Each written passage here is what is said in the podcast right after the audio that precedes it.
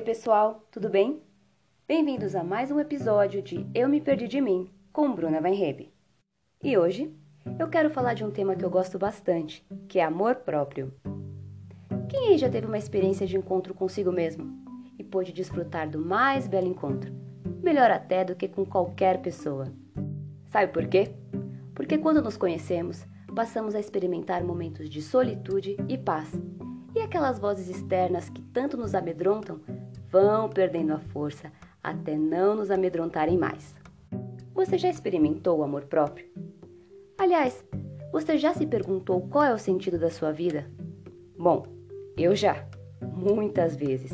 E só fui descobrir depois de um longo processo, num momento bem complicado. E aí, dentro das minhas crises emocionais, eu tive que buscar forças dentro de mim para entender como lidar com tudo isso.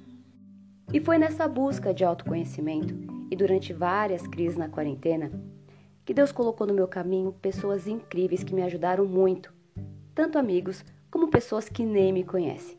E um livro que me ajudou muito e que também me ajudou a escrever esse podcast, que é o livro Em Busca do Sentido da Vida.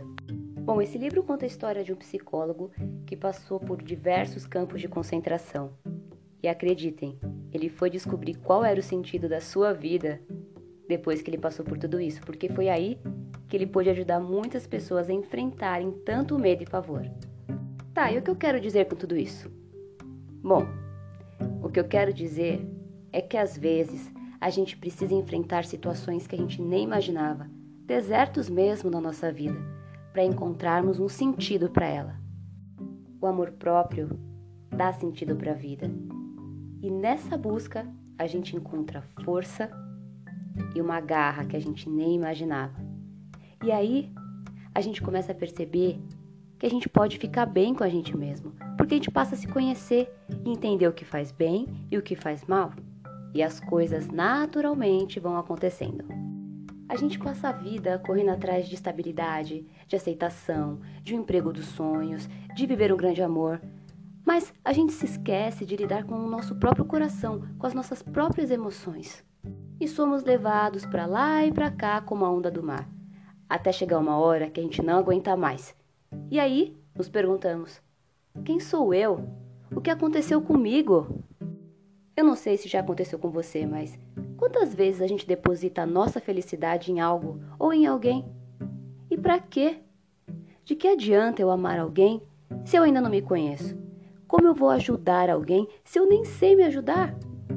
E é por isso que os relacionamentos afetivos e pessoais são tão frágeis e fracos, gente porque falta o amor próprio de cada um. E aí, se não existe esse amor próprio, é impossível ter uma boa relação. É a partir do momento que a gente enxerga isso, um movimento natural da vida acontece.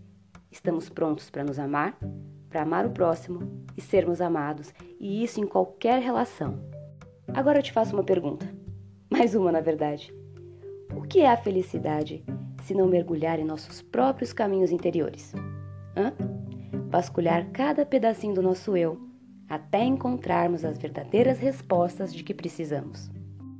Eu te convido a fazer esse movimento, pois a partir daí, coisas inesperadas vão acontecer. Sério, eu te garanto isso. Bom, é isso, pessoal. Eu espero que vocês tenham gostado. Busquem o autoconhecimento, busquem se conhecerem, descubram o que te faz bem, o que te faz mal, quais são os seus sonhos. Isso vai dar sentido para sua vida e vai te ajudar a desenvolver o amor próprio. Um beijo e até o próximo episódio.